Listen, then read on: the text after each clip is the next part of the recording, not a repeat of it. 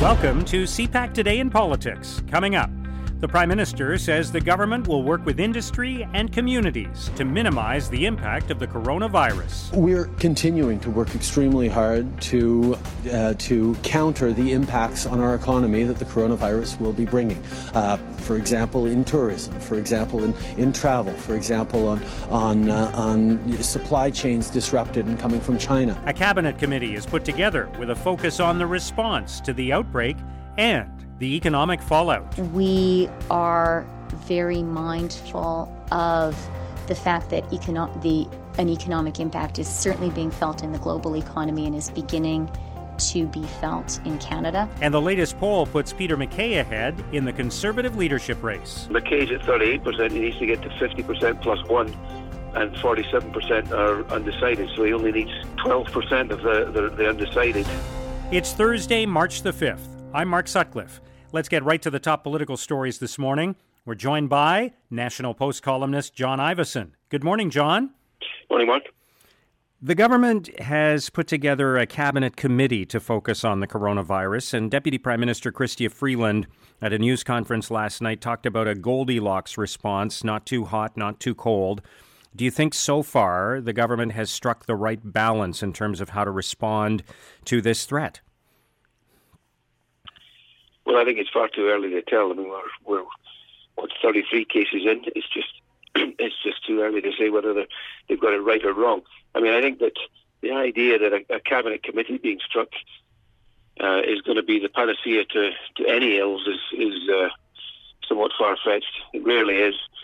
Um, I think on the health front, you know, this is really a provincial matter. I mean, it's it's a question of whether the hospitals can respond to the number of cases that are, are brought to them. And, uh, you know, I know that the, the, the, it was said yesterday that there are very few people who've been hospitalised so far, but that's out of 33 cases. I saw a figure of a uh, hospitalisation rate of 15% elsewhere in the world. I don't think there's a health service anywhere in the world that could cope with a 15% hospitalisation rate. So, you know, it's it remains to be seen how widespread the, the illness becomes and how many of those people are hospitalised as to whether uh, governments do well or badly. Right. I think perhaps more interesting is the fact that um, this cabinet committee has been struck to also talk about the economic implications, and there obviously the government has got far more leeway to have an impact. The federal government, at least. Yeah. Um, and let's talk know, about the economic implications. Uh, how serious do you think this is? We we saw, of course, the Bank of Canada governor yesterday uh, follow the American uh, Federal Bank in lowering interest rates. Um, uh, do you think it is going to have a serious impact economically? Absolutely. I mean, I think there's no doubt about that. The um, the regardless of whether there are widespread hospitalizations, many deaths the impact is going to be felt because the, the, the fear is there. People are going to stay away from, from work. I mean, from the federal government's point of view, we don't know when the budget is going to be yet. Uh, I think, I'm sure that they're they're thinking twice about uh, having it before the end of the fiscal year, before the first of April, because that would seem very early, and you would you really wouldn't know what you were dealing with even then. You know, this is a this is potentially as grave a threat to the economy as 2008 2009 Great Recession. It's a different type of crisis in that that was obviously a crisis of demand. This is really a crisis of supply. I mean, what we're seeing is that supply chains around the world are grinding to a halt, which is going to mean, I think, shortages. You know, the last time we saw a supply side crisis was the 1970s oil crisis. And most of the recessions since then have been on the demand side. Now, this is going to be very tricky for governments to respond to. You know, the traditional medicine is tax cuts, uh, interest rate reductions, and infrastructure spending. It's not clear that that is going to unglue the supply side problems. You know, companies like Apple that do all their manufacturing in China, or the bulk of it, and those factories have just not been operational for, for quite a while. I think that they're starting to see some recovery now, but there was a graph on the weekend which was the Chinese Purchasing Managers Index. It sounds very dull, but it shows that it's the kind of leading indicator for economic activity in China, and it fell off a cliff in, in, in February. You know, there's, there's no way that Canada escapes the ramifications of that. And what are the ramifications in Canada, eh, particularly? And I know you wrote about this recently, given that we have been running budget deficits since uh, the, the current government got elected in 2015, and that there hasn't really been a plan to bring the books back into balance. Is that something that this government will come to regret now? Well, I think they will. I mean, there was a, a comment yesterday in the Guardian newspaper in the UK by Kenneth Rogoff, who was the professor of economics at Harvard, and he was one of the most prominent commentators on the Great Recession uh, 10 years ago. Uh, he said that governments are going to have to start to incurring massive deficit spending to shore up their health services and their economies. He said the point of saving for a rainy day is when it ra- is to spend when it rains. Preparing for pandemics, wars, climate crisis, and other out-of-the-box events is precisely why open-ended deficit spending during booms is dangerous. Now, he was clearly thinking about Donald Trump's America, where the the deficit forecast to rise to about 5% of GDP this year. In Canada, that number is just about 1, 1.2%. But, you know, we have been seeing program spending creeping up uh, year on year. The debt to GDP ratio, which was meant to fall, is, is now at 31%. You know, we're nowhere near where we were in 2008-9, where, you know, the equivalent figures were 35% for debt to GDP and 3.5% of, de- of GDP was in deficit. We're certainly nowhere near where we were in 95, 96, where, you know, the Wall Street Journal was talking about bankrupt Canada and debt levels were about 68% of the economy. But, um, you know, we didn't need to be, we, we didn't need to be at 1.2%.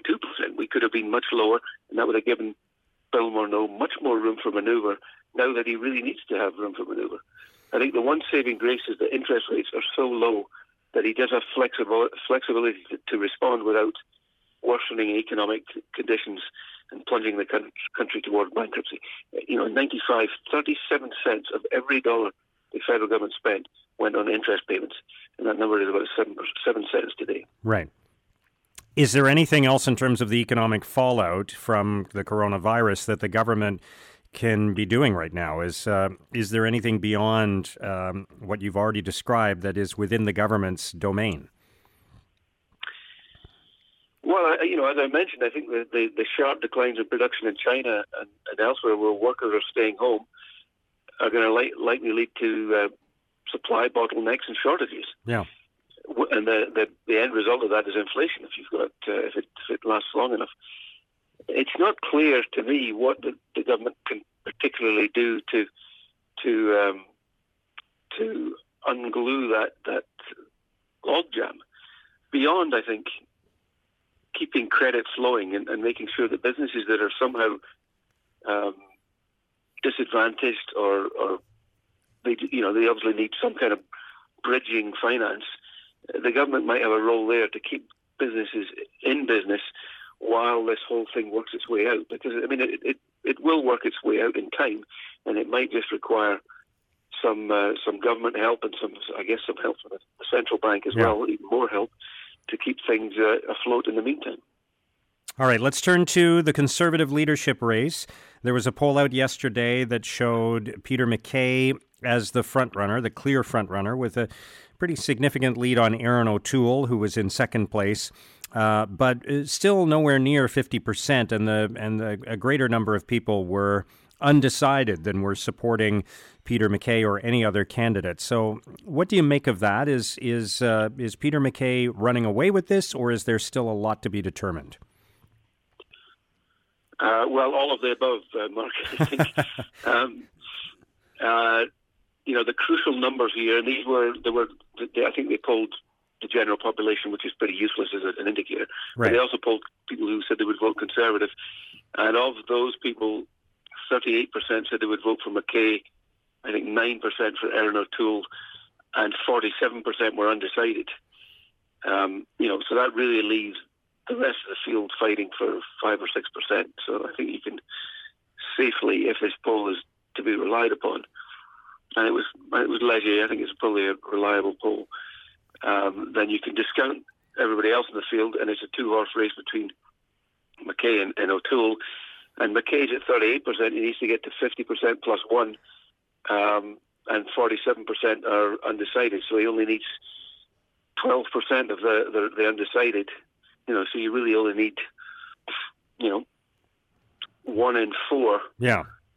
Of those people to come to you. So if you if you were a betting person, you got to bet on MacKay. Now, is it possible that, that something happens, some news comes out, or MacKay does something it's so egregious that uh, his support collapses and everybody goes to O'Toole? Yes, it's possible. I mean, I hear rumours all the time that something like that is going to happen. So, yes, it's possible that MacKay could lose this, but it's uh, it's the race does not always go to the to the swiftest, but that's the way to bet. And right now, MacKay looks like he's the fastest. We will see what happens. John, thank you so much for joining us today. Have a great day. Thanks, Mark. That's John Ivison of the National Post. It is really important that we settle this issue of blockades in a peaceful manner, in a way that will be lasting. Uh, we do not want to see these problems continuing to uh, to jump up uh, every few months in the coming years. Now, here's what political columnists and commentators are writing about today. At Policy Options, Kevin Quigley considers the responses to two fundamentally different crises in Canada. Quigley writes The juxtaposition of the coronavirus and the blockades underscores that crises are not all the same. The coronavirus can be classified as an emerging risk. The way forward requires learning and transparency. The government's challenge with the Wet'suwet'en is an ambiguous risk. Perspective is crucial. Generic references to crisis and risk management are superficial and not particularly helpful for those in a position of responsibility. At CBC.ca, Taylor C. Noakes makes the case for ending corporate welfare for Canada's fossil fuel industry. Noakes writes Our fossil fuel industry has become so politicized that subsidies are being demanded by companies as the cost of doing business. Rather than pouring money down the hole of the fossil fuel sector, it could be used to retrain unemployed oil workers in regions adversely affected by over reliance on non renewable resource extraction. Government intervention is necessary to quickly build a clean energy production and distribution infrastructure sufficiently large enough to get all of Canada off fossil fuels. In the Globe and Mail, Natalie Pon argues the Tories need a leader with vision or they risk losing young conservatives. Pon writes The party again faces an existential debate about its post Stephen Harper identity. Andrew Scheer tried to forge one, but he failed to win an election that was his to lose. And as was the case in 2017, the Conservatives will vote in a leadership contest in which some of the more bigoted tenets of social conservatism are part of the discourse. It's forced me to wonder whether the party might be more concerned about maintaining its aging base than losing a conservative, university educated, millennial professional and visible minority like me. Now, here's what's coming up on Canada's political agenda. Parliament may not be sitting this week, but there's an event on Parliament Hill this morning which never fails to draw a lot of attention. CPAC's Martin Stringer has more on the annual Teddy Awards. Mark, at 11 a.m. Eastern Time in the West Block Press Conference Room, the Canadian Taxpayers Federation will be awarding its 22nd annual Teddy Awards for outrageous waste by public office holders. This annual event is done with much fun, but it also makes a serious point about what the Federation considers to be particularly egregious cases of public misuse or abuse of taxpayers' funds. I won't give away the actual cases for which the people have been nominated, but suffice it to say that in the federal category, for the best federal teddy, the winner is the Prime Minister.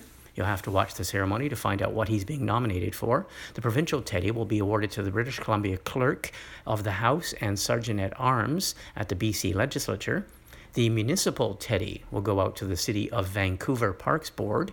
A Lifetime Achievement Award this year will be given by the Taxpayers Federation to the former Governor General Adrienne Clarkson. And as I say, if you want to hear the rationale and the reasons for the targeting and the pillaring of these public figures, well, that'll all be explained at 11 a.m. on Parliament Hill or on the Canadian Taxpayers Federation website. Thanks, Martin. Also today, the Prime Minister will visit a Boys and Girls Club in Scarborough, Ontario. This evening, he'll speak to supporters for an open Liberal fundraising event in Maple, Ontario. Transport Minister Marc Garneau will speak at the United States Chamber of Commerce Aviation Summit in Washington, D.C. Innovation Minister Navdeep Bains will be in Toronto to speak about government measures aimed at making life more affordable. Small Business Minister Mary Ng will meet with female entrepreneurs in Toronto.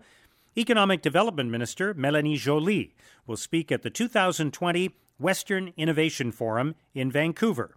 Also in Vancouver, Veterans Affairs Minister Lawrence MacAulay will unveil the poster commemorating the 75th anniversary of the liberation of the Netherlands and VE Day. Employment Minister Carla Qualtrough will be in Surrey, British Columbia, to talk about government investment in creating job opportunities for youth. Immigration Minister Marco Mendicino will attend a citizenship ceremony in Calgary. In Montreal, Heritage Minister Steven Guilbeault will speak about measures to reduce poverty and strengthen the economy. Agriculture Minister Marie Claude Bibeau will make a funding announcement in Kensington, Prince Edward Island. And NDP leader Jagmeet Singh will meet with residents in Windsor, Ontario. And that's CPAC Today in Politics for Thursday, March the 5th. Tune in to Primetime Politics tonight on CPAC for coverage of all the day's events. Our podcast returns tomorrow morning. Have a great day.